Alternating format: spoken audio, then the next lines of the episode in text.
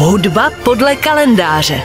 Události české i světové hudební historie.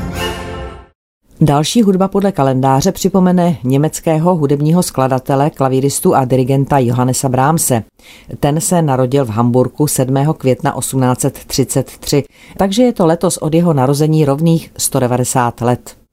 Narodil se v chudé rodině. Jeho otec se živil jako muzikant a jeho hlavními hudebními nástroji byly kontrabas a lesní roh.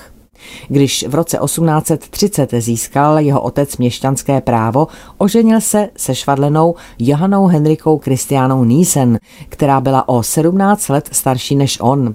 A Johannes se pak narodil jako druhý z jejich celkem tří dětí. Protože se v rodině provozování řemesla dědilo z otce na syna, bylo jasné, že i malý Johannes se bude věnovat hudbě. Notabene, když se v případě malého Johannese ukázal i zjevný talent. Jeho nástrojem se stal klavír a už jako dítě začal vypomáhat rodinnému rozpočtu hraním spolu s otcem v různých lokálech a tančírnách. Ve 14 letech už byl profesionálním klavíristou a o dva roky později skomponoval své první samostatné klavírní dílko. Klíčové pro jeho další uměleckou dráhu bylo setkání s maďarským houslistou Eduardem Reméním. V roce 1853 spolu podnikli koncertní turné, na kterém ho Reméni v Hanovru seznámil s proslulým houslistou o dva roky starším Josefem Joachimem. Mezi oběma muzikanty se vyvinulo přátelství na celý život a Joachim byl mnohdy prvním, komu Brahms posílal k posouzení své kompozice a věnoval mu také svůj houslový koncert. Díky Josefu Joachimovi se Johannes Brahms seznámil s významnými osobnostmi tehdejšího hudebního světa. Během jarního koncertního turné v roce 1853 se poznal s Ferencem Listem, v září téhož roku se setkal s Robertem a Klárou Schumannovými. Robert Schumann okamžitě rozpoznal jeho velký talent a o měsíc později o něm napsal do časopisu Neue Zeitschrift für Musik článek, v němž mu předpovídal velkou budoucnost. Rovněž také doporučil Brámsova díla k vydání svému nakladateli, firmě Breitkopf and Hertel. Přátelství obou skladatelů bylo ukončeno Schumannovou těžkou duševní chorobou, v jejímž důsledku se v únoru 1854 pokusil spáchat sebevraždu skokem do Rýna. Podařilo se jej sice zachránit, ale zbývající dva roky života strávil v ústavu pro duševně nemocné. V době, kdy se Schumann léčil v sanatoriu, Brahms vypomáhal jeho rodině, bydlel v Düsseldorfu u Schumannů a pomáhal Kláře s péčí o děti. V letech 1857 až 59 působil Brahms jako dirigent a učitel hudby na knížecím dvoře v Detmoldu, hlavním městě knížectví Lippe. Místo bylo slušně honorováno, proto se mohl důkladněji věnovat studiu kompozice. Zajížděl ovšem i do svého rodného Hamburku, kde byl sbormistrem ženského pěveckého sboru, který sám založil. Konec desetiletí přinesl Brahmsovi profesionální nezdary. Premiéra prvního klavírního koncertu v Hamburku 22. ledna 1859 se skladatelem u klavíru se nevydařila.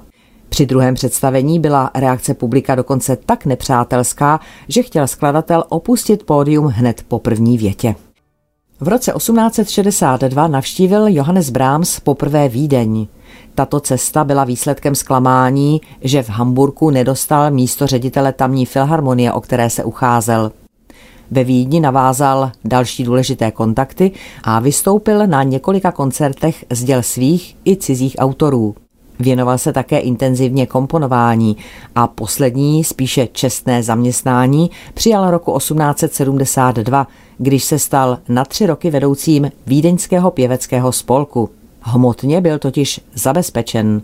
Dostatek finančních prostředků mu vynášela jak koncertní činnost, tak vydávání jeho skladeb u nakladatele Frice Zimroka.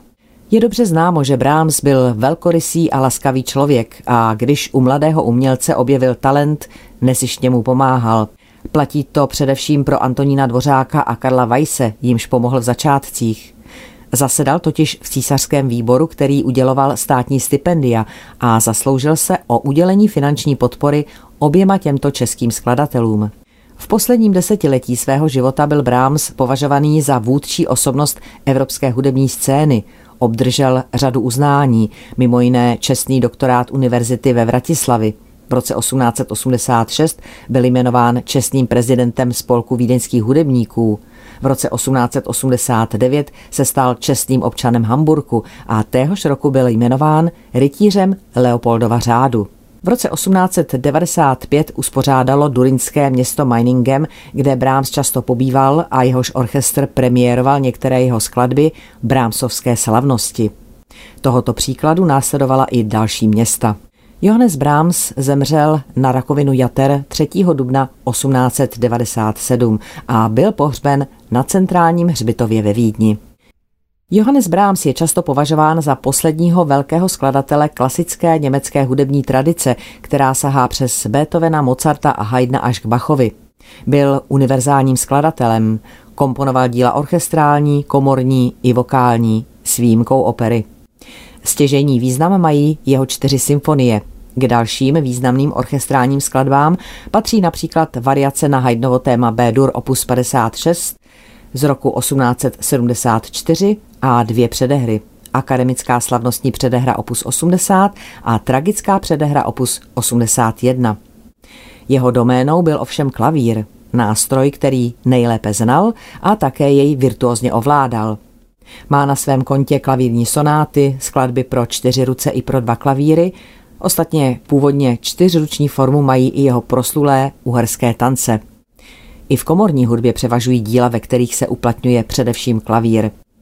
Johannes Brahms také složil dva klavírní koncerty, z nichž druhý B-dur, opus 83 z let 1878 až 81, je interpretačně velice náročný a Max Reger jej označil za největší od doby klavírních koncertů Ludvíka van Beethovena.